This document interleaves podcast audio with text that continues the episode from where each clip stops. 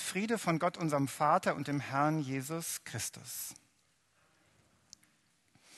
Ja, Sie haben es gemerkt, das war eine Geschichte aus der Apostelgeschichte, Kapitel 10, die wir mit den Konfis am letzten Donnerstag uns nochmal angeschaut haben, einige Gedanken dazu eingetragen haben in die Geschichte und jetzt auch die Predigt gemeinsam halten werden.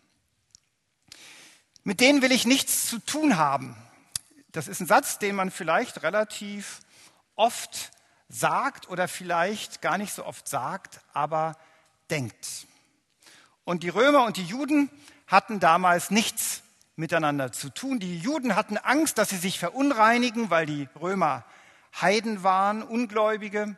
Und die Römer dachten sowieso, dass sie etwas Besseres sind als die Juden. Und das gibt es auch heute. Gruppen, die sich voneinander unterscheiden, abgrenzen, die auf den anderen herabschauen, die keinen Kontakt miteinander haben wollen, weil sie sich fremd sind, weil die anderen anders leben oder anders denken oder auch anders glauben. Unter den Konfis haben wir am Donnerstag darüber nachgedacht, was das heute für Gruppen wären. Ausländer auf der einen Seite und die, die Angst haben vor Überfremdung auf der anderen Seite. Apartheid gab es in manchen Ländern, dass Leute mit unterschiedlicher Hautfarbe sich nicht mischen durften und sollten. Und in Deutschland, die Älteren erinnern sich, vor 50 Jahren war es ganz schön kompliziert, wenn eine katholische junge Frau einen evangelischen jungen Mann heiraten wollte. Das konnte Familien durchaus auseinanderbringen. Wir haben darüber gesprochen, dass es auch in Fußballvereinen sowas gibt. Bayern oder Dortmund. Oder dann sagte jemand, noch schlimmer ist Schalke und Dortmund. Oder Mainz und Frankfurt. Genau, einige sprechen aus Erfahrung. Meine Frau war mal in einem Fußballstadion in London, in Chelsea, und hat sich gewundert, dass die Fans ständig sangen, wir hassen Tottenham. Dabei haben sie gar nicht gegen Tottenham gespielt. Aber der Hass auf eine andere Mannschaft war so groß, er gehörte zur Identität der Fans. Ich bitte euch zu kommen.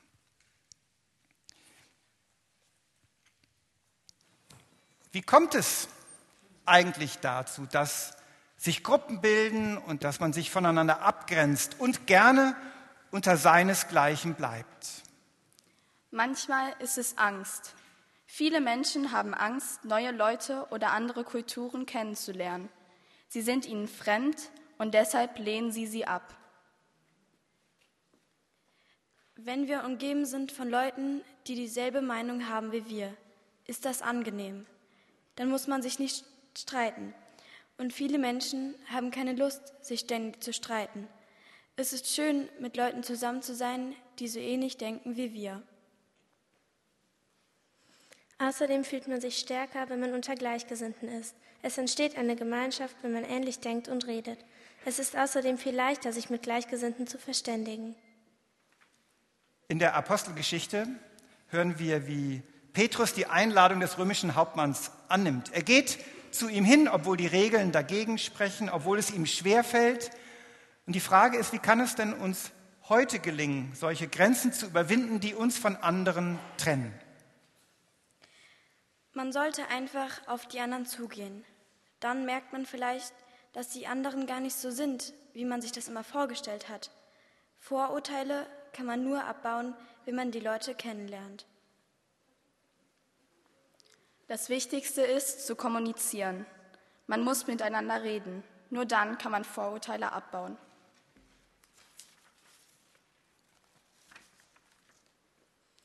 Manchmal macht man es vielleicht gar nicht freiwillig. Da wird man von außen gezwungen, mit anderen Menschen den Kontakt aufzunehmen, die man eigentlich nicht mag. Und am Ende merkt man, dass die anderen gar nicht so schlimm sind, wie man gedacht hat. Zum Beispiel, wenn man in der Schule eine Gruppenarbeit machen muss. Wenn die Lehrerin mich in eine Gruppe steckt mit anderen Mädchen, die für mich immer eigentlich nur blöd waren, und auf einmal merke ich, dass die eigentlich doch ganz nett sind. In der Geschichte braucht es einen Engel, der zu Cornelius und zu Petrus gesprochen hat. Vielleicht brauchen wir auch manchmal einen Engel, der uns hilft, Grenzen zu überwinden. Vielleicht ist es eine gute Freundin, die uns einen Schubs gibt. In der Schule ist es oft so, dass man zu einer bestimmten Gruppe von Mädchen gehört. Aber das bleibt nicht immer gleich. Es kann sein, dass man mit der Zeit mit anderen Mädchen mehr zu tun bekommt. Und dann ist man am Ende in einer Gruppe von Mädchen, die man früher vielleicht gar nicht so nett gefunden hat. Um Vorurteile abzubauen, könnte man mit der Schulklasse zum Beispiel mal in ein Flüchtlingsheim gehen. Manchmal ist es auch so, dass die alten Leute über die jungen Leute schimpfen. Da wäre es gut, wenn Alte und Junge sich einfach mal treffen. Vielleicht merken sie dann, dass sie doch mehr gemeinsam haben, als sie ursprünglich dachten. Wir haben darüber gesprochen, dass manchmal auch Gott missbraucht wird, gebraucht wird, um sich abzugrenzen, um andere zu bekämpfen. Und manchmal geht es sogar so weit, dass man andere im Namen Gottes tötet. Der IS zum Beispiel sagt, dass sie im Namen Gottes andere Menschen töten. Aber ich glaube nicht, dass Gott das möchte. Und ich glaube auch, dass die, dass die allermeisten Muslime das nicht wollen. Gott liebt alle Menschen gleich. Das kann man aus der Geschichte von Cornelius lernen. Gott, Gott macht keine Unterschiede zwischen den Menschen. Ganz am Ende der Geschichte hören wir, wie Petrus etwas lernt und sagt, in jedem Volk, wer Gott fürchtet und recht tut, der ist Gott lieb. Der römische Hauptmann war ja kein Jude, er gehörte nicht zum Volk Gottes, aber er war Sympathisant, er hat Gott geachtet und sich sehr für die Armen eingesetzt, wie wir vorher gehört haben. Wir haben darüber nachgedacht, was eigentlich wichtiger ist, gut zu leben oder das Richtige zu glauben. Das heißt auch die wahre oder die richtige Religion zu haben. Ich glaube, dass es das Wichtigste ist, gut zu handeln. Ich kenne Personen, die eine andere Religion haben und sehr gute und hilfsbereite Menschen sind. Es ist nicht gut, sich Christ zu nennen und ein schlechter Mensch zu sein. Vielleicht gefällt es Gott nicht so gut, wenn jemand anders glaubt. Aber ich glaube, es ist wichtiger, ein guter Mensch zu sein. Es hilft ja nicht, wenn man in der richtigen Religion ist und dann Leute umbringt.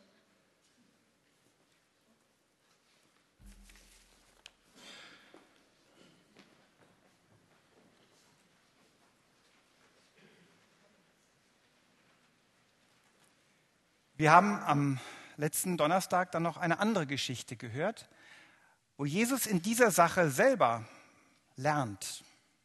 Es ist ziemlich ungewöhnlich, eine solche Geschichte in der Bibel zu finden. Da ist eine heidnische Frau, eine Frau, mit der Jesus als Jude eigentlich überhaupt keinen Kontakt hat. Und sie will, dass er ihre Tochter gesund macht.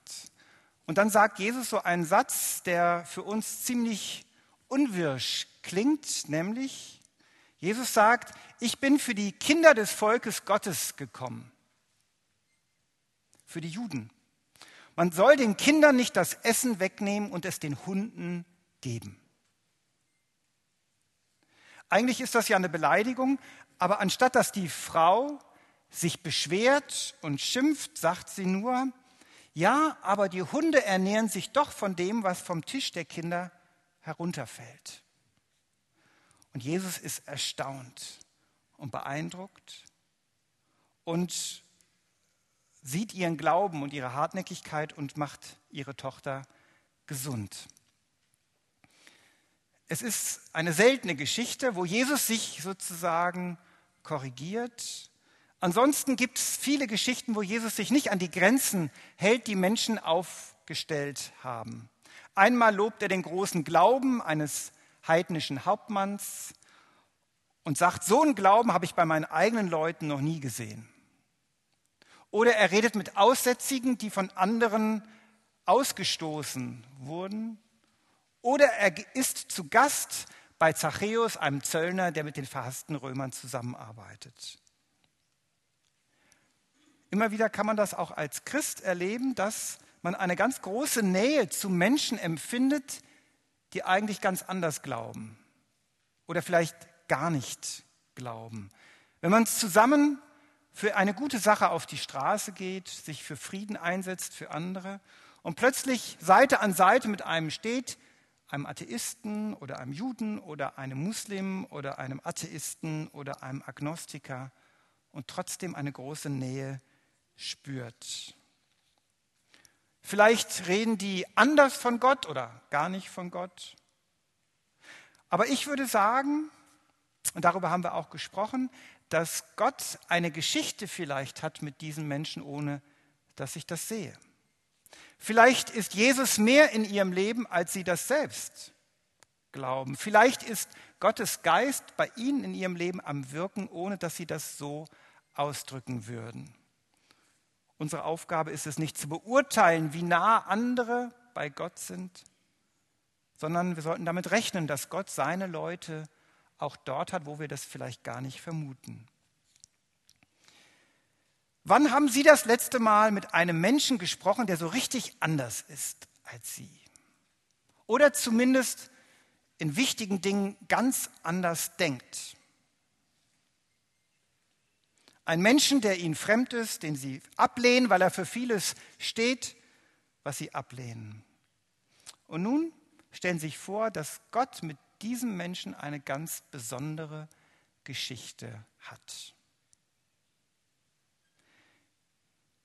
Petrus jedenfalls lässt sich nicht abhalten, sondern er geht hin, er redet mit Cornelius und Cornelius ändert sein Leben. Er wird Christ, er folgt Jesus nach, aber nicht nur Cornelius verändert sich, sondern auch Petrus und mit ihm die gesamte damalige Christenheit durch diese Begegnung mit diesem Römer, mit diesem Fremden, mit dem, der so anders ist. Und der Friede Gottes, der höher ist als all unsere Vernunft, bewahre unser Herzen und Sinne in Christus Jesus.